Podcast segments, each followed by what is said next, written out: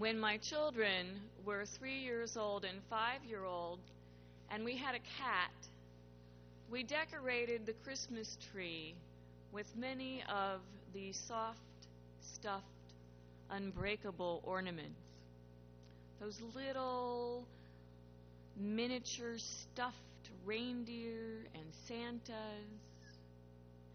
The children hung those on the lower branches, and we parents hung the shiny glass balls on the upper branches, far out of reach of the cat or the kids, and it was perfect, or so we thought. All of those little soft ornaments hung on just one side of the tree are very heavy. And the weight of all of those ornaments hung on just one side of the tree became very apparent the next day when suddenly we heard a great crash. And we had one cat a leaping, two children screaming, three ornaments flying, and a Christmas tree flat on the floor.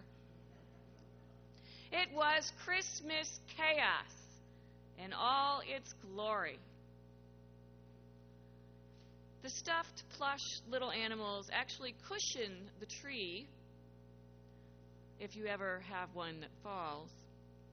So we stood the tree back up and swept the floor and straightened the star.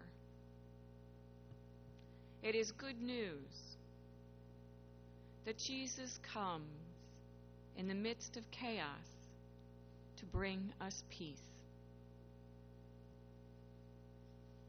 Mary knew about chaos. She was young and engaged and about to give birth to a baby whose father was not her betrothed. How that baby came to be was complicated, wonderful, confusing, miraculous, dangerous.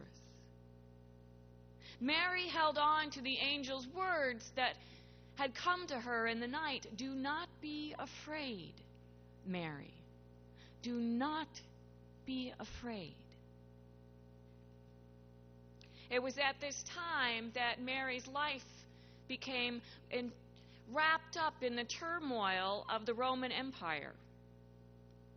Mary lived in Galilee, and this is where there were insurrections from armies, freedom fighters rising up against the empire.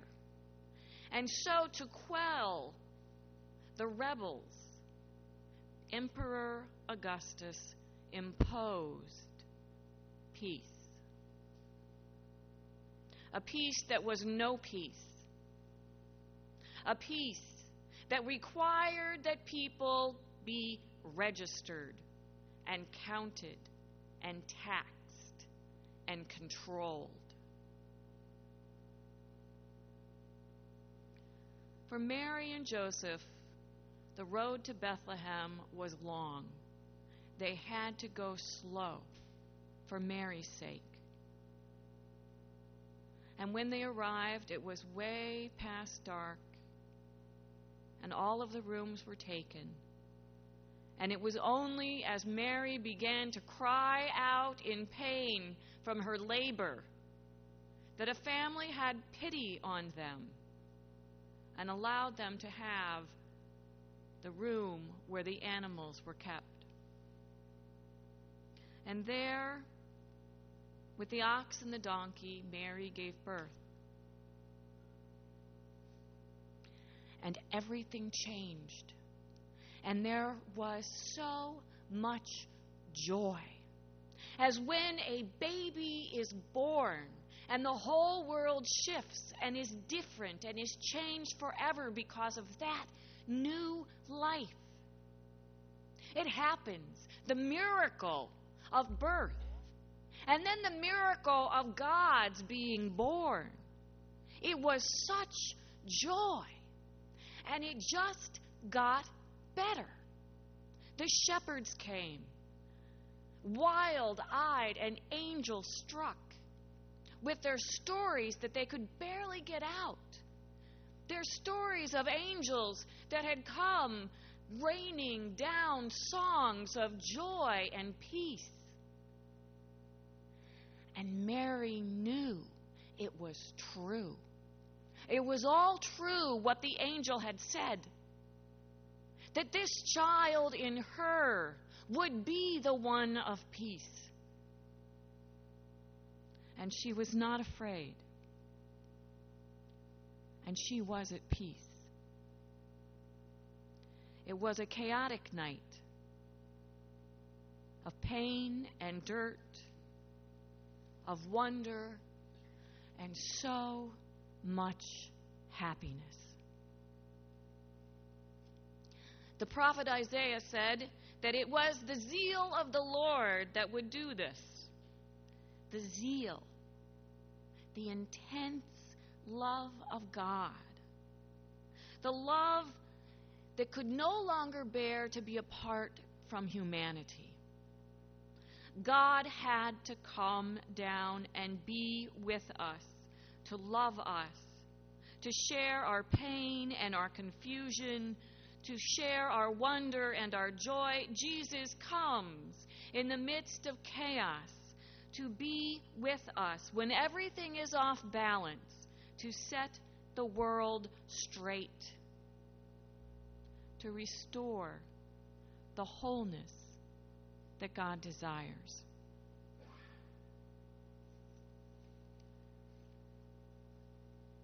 The peace that Christ brings, our text says, is for those whom God favors. And sometimes we hear that as God favoring some and not others. But what this text says is that our God is a God who favors. Our God is a God who has found favor with humanity. Our God is a God who loves and has favor for us, mere mortals. And to us, God brings peace. In a few days, we will read about wise men who come from all over the world of every ethnicity and different religion to come and honor the love of God that is for all people. The peace is for all people the peace that Jesus brings is a cessation of war and the end of conflict. It is more than that, but it is certainly that. When guns are put down and schools are no more locked down, the peace that Jesus brings is a peace of justice. When the poor are fed and the political prisoners are set free. A peace that unites people, where compromises are reached and a nation can move forward. Of course, this peace is also the peace that comes to us in our own souls and in our lives when we are out of balance or in the midst of chaos ourselves. This is the peace that comes to us in the hand that holds ours, in the words that say, I'm sorry and I forgive you. In those whispers of love.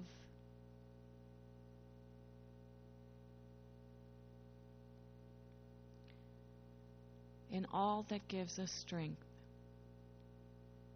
This is the peace in which we can rest and know that God holds us close, just as Mary holds that baby Jesus in her arms. Mary pondered all of these things. She had that moment of stillness in the midst of all that was happening around her. She had a moment to marvel at what was happening and the miracle in her arms.